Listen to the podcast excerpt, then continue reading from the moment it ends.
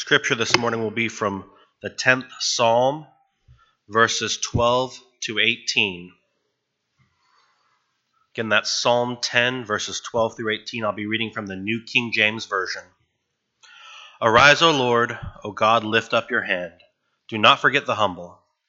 Why do the wicked renounce God? He has said in his heart, You will not require an account. But you have seen, for you observe trouble and grief to repay it by your hand. The helpless commits himself to you. You are the helper of the fatherless. Break the arm of the wicked and the evil man. Seek out his wickedness until you find none. The Lord is king forever and ever. The nations have perished out of his land. Lord, you have heard the desire of the humble. You will prepare their heart. You will cause your ear to hear, to do justice to the fatherless and the oppressed, that the men of the earth may oppress no more.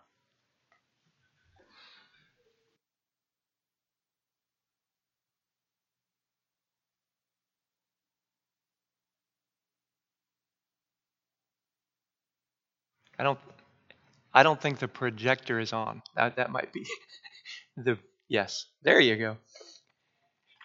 It'll be on in a moment. I have a picture to show you, um, and I think it is working correctly. But just the the projector. He's getting it.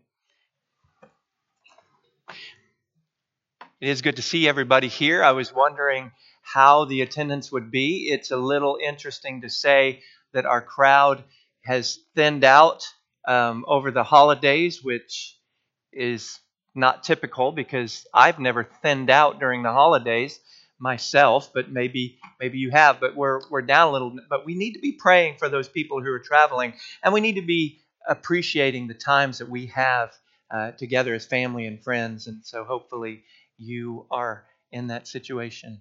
Okay, we got a we got a picture, um, and I don't have that picture, but that's okay. We'll figure it out. I'm I'm glad that there are people back there who are smarter than I am um, at this. All I can do is say it's not working. That's all I got. We're going to be, if you would open your Bibles up to the 139th Psalm. I'm going to refer to that in just a moment. The 139th Psalm.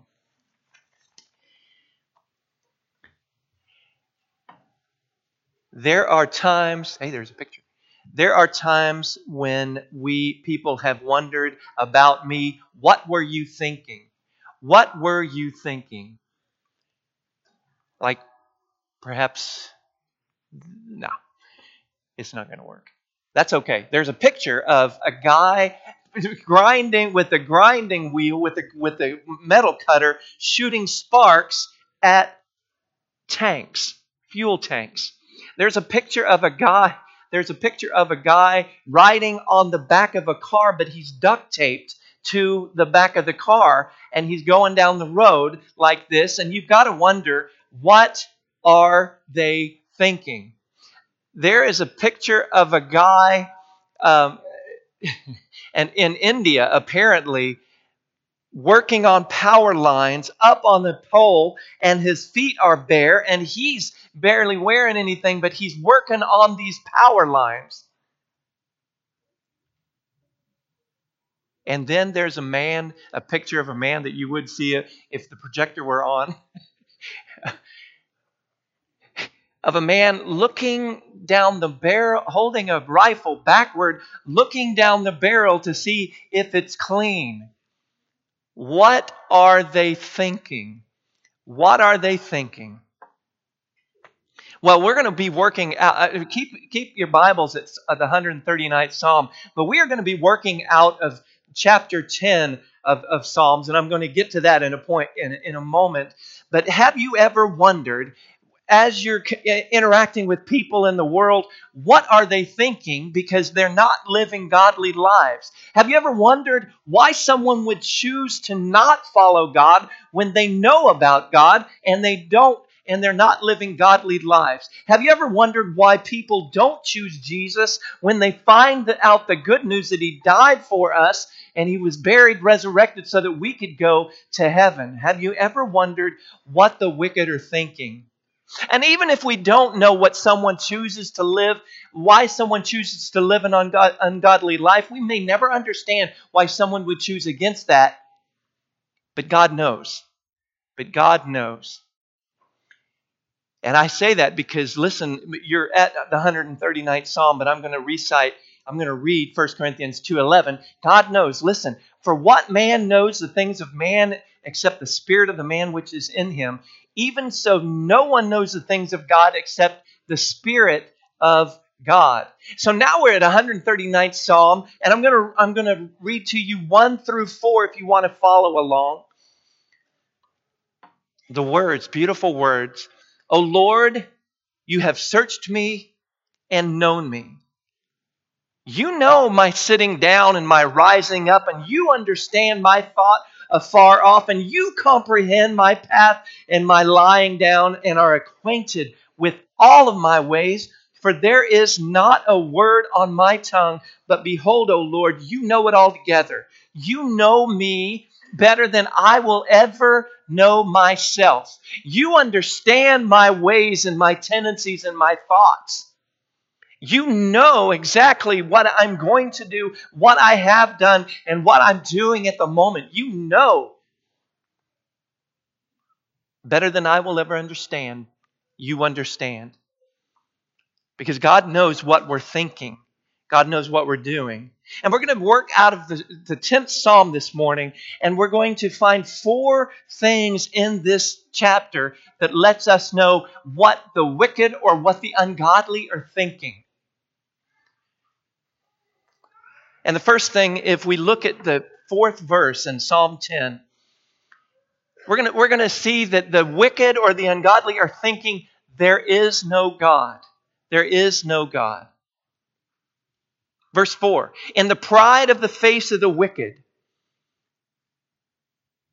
does not seek him. In the pride of his face, the wicked does not seek him. All his thoughts are, listen, there is no God. And so the wicked, the ungodly thinking, are thinking that there is no God. Alex Segura Vendrell, he's from Spain. And, and in 2016, in February of 2016, he broke the world record for holding his breath voluntarily. Voluntarily holding his breath. 24 minutes and 3.45 seconds almost 30 minutes under the water. He's just lying. He's not moving around, just lying in the water, face down. Someone's kind of has his hand on his back, but he's lying in the water, holding his breath for 24 minutes. Now, what if someone were to say, air doesn't exist? oh, he knows that air exists. He wants the air. That'd be silly. That would be foolish, wouldn't it? To say that air doesn't exist. Even he had to come up for breath after 24 minutes. Even he did. It'd be a foolish thing. It's even more foolish, even more about the most foolish thing that anyone can do. Anyone can say if they if they voice their opinion that there is no God. We use the phrase that's crazy talk, and it is. It's foolish talk. Psalm 14:1 reads, "The fool has said in his heart, there is no God." Here's a, here's a, a description of the of the fool in Psalm 14:1. They are corrupt, Scripture says. They have done abominable works, Scripture says. There is none who does good because they have decided that there is no God. Proverbs 13:19 it just ends with the evil, the wicked, for them to change their ways Proverbs 13, 19 says it's an abomination to fools who depart from they just can't believe that they that they need to change. And and for them it's abomination. In other words it's putrid to think of changing their evil ways. The ungodly could not fathom turning away from their sins but we understand that sin is putrid to god. So that's the first that there is no God that they're thinking in verse 4. In verse 6, they're thinking that they won't be shaken. Now, your translation might have moved, the word moved. He said in his heart, I shall not be moved. Verse 6 I shall never be in adversity. If you would go to Revelation 3. I'll read from there in a, in a few seconds. Was getting ready for the sermon and I was thinking about this idea. This, this word for, for moved is shaken. I was thinking about this idea that I had read about several years that, uh, an earthquake proof building. And these buildings are built in such a way, they're engineered in such a way that when an earthquake comes, they're supposed to stand. They're all over the world. They're, they're built in cities that are built on huge fault lines. These earthquake proof buildings are built. And as I read, I realized that there aren't any truly earthquake proof buildings, only earthquake resistant buildings. I read that there are two benchmarks they're used for structures building performance in a seismic event. And one is life safety level. And it means that, that the minimum amount of people will die in this building. It should come to a moderate to severe earthquake. There'll be heavily damage. There'll be heavy damage, but um, it might be still occupiable.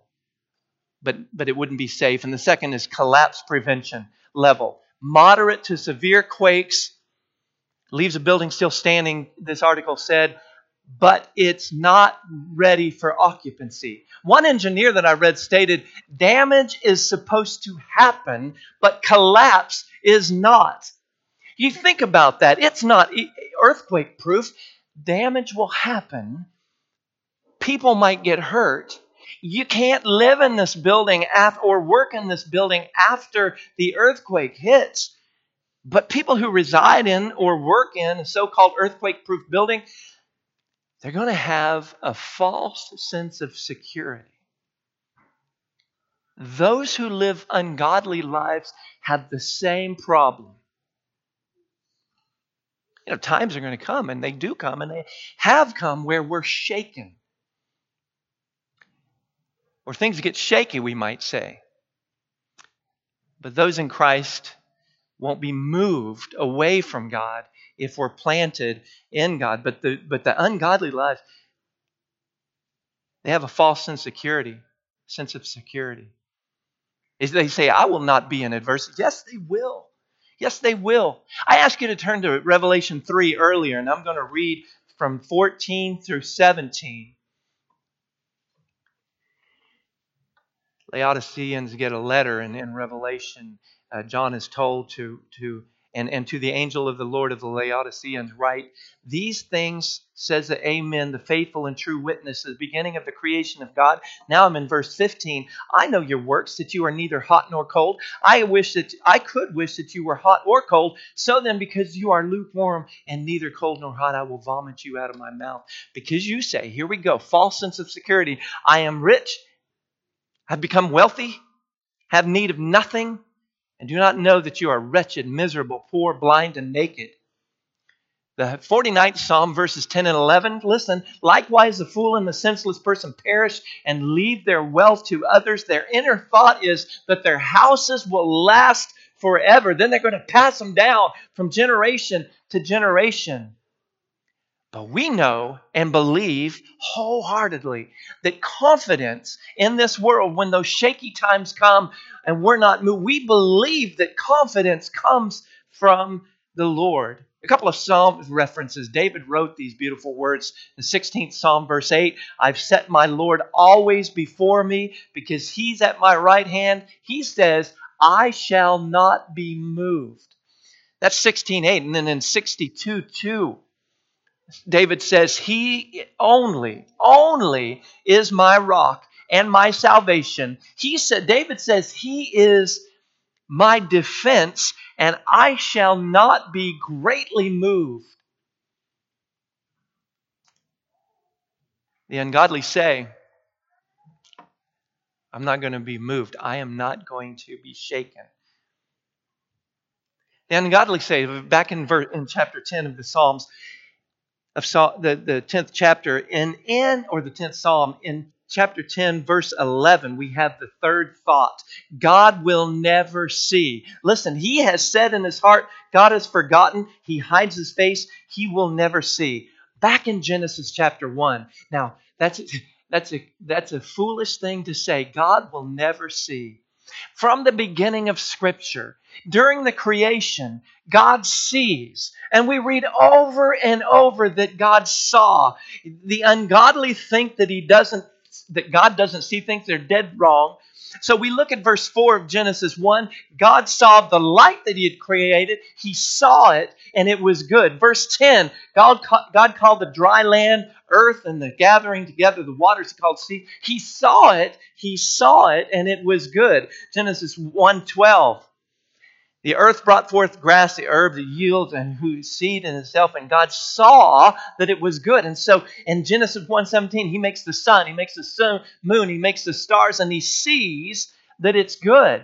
So that's great that he sees the good stuff, and he really does, and we're thankful for that. But he also sees the wicked.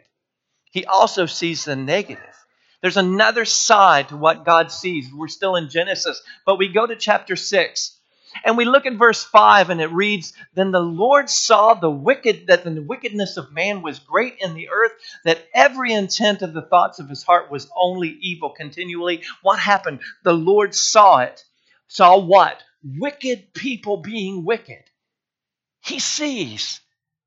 But the ungodly say, No, he won't see. He's hidden his face from me.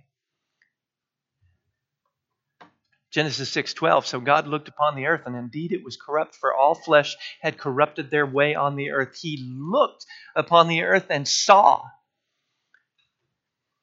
And then and then the, the ungodly, the wicked say he's he's not going to see and he won't remember my sins either.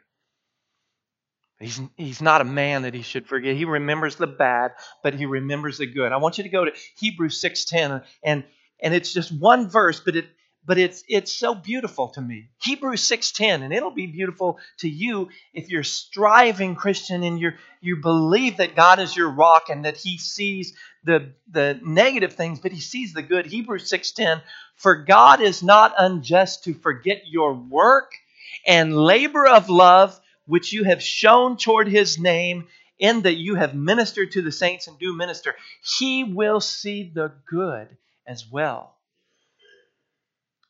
to the godly. He'll see the good. To the wicked, he sees the wicked as well. Fourth thing that they that they think, the wicked, verse 13 of Psalm, the 10th Psalm.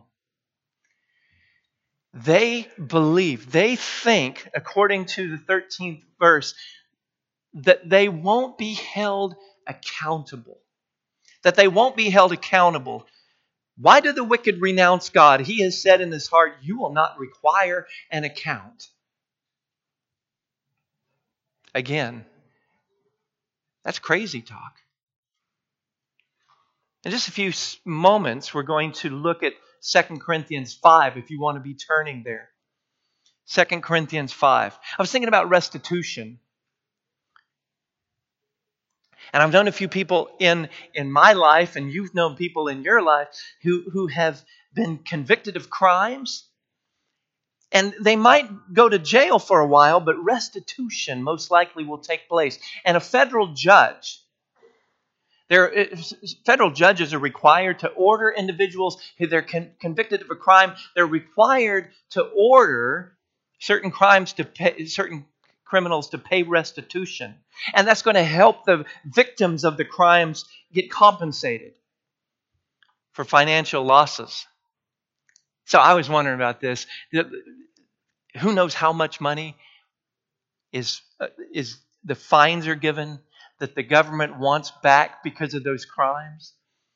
So I was wondering about that. And so I st- started looking it up, started reading, and I read a report that studied the types of offenders and who are required to pay criminal restitution, how much they owe, and how much remains unpaid. And I found from 2014 through 2016, $33.9 billion were, were fined, the restitution ordered between 2014 33.9 billion. That's a lot of money that the government is going to co- collect.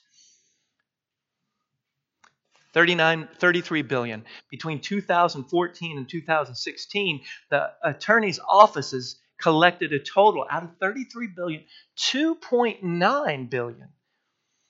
Half of that came from debts that were imposed, listen, from 1988 to 2014.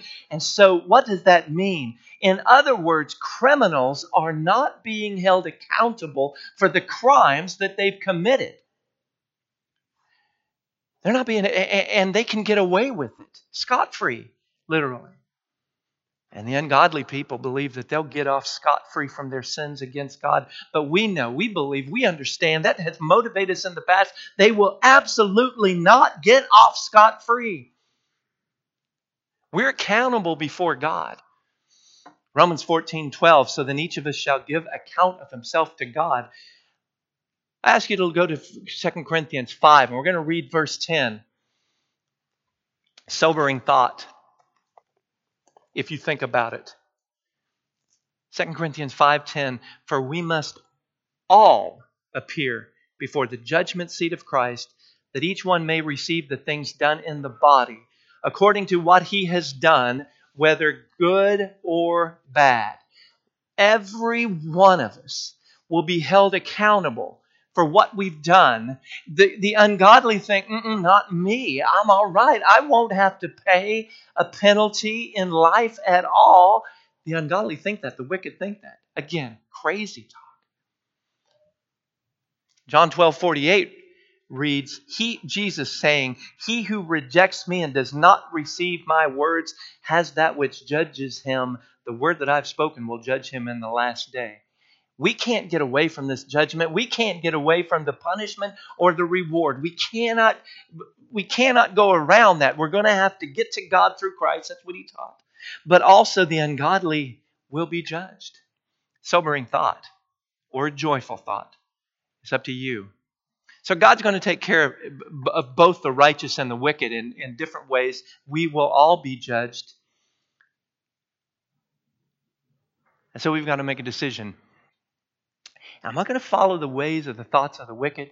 Now, I understand we all have thoughts that are ungodly at different times anger and lust, bitterness, evil thoughts, avenge, to, to try to get revenge on people, not, letting, not being able to let go of, of grudges. Those are ungodly thoughts. But we as Christians understand what needs to happen in those situations, the repentance that needs to be taken place. So, I'm, I'm, I'm wrapping this up, and, it, and I just want you to think about this that we cannot, we should not, we cannot ruin our lives with the thoughts by thinking the thoughts of the wicked. Four things that the, the wicked believe there is no God, I will not be shaken God will never see, and I will not be held accountable. And so, the question that I ask as we finish up what are you thinking? You thinking about God? Thinking that there is a God? You believe that? You believe that God is your rock, is your refuge, is your, is your stability? Do you believe that? Do you believe that He sees everything that you're doing, and are you living accordingly? And you understand that you will be held accountable for all of your deeds. Christians, are we living like that? What are you thinking? And if you're not a Christian, what are you thinking?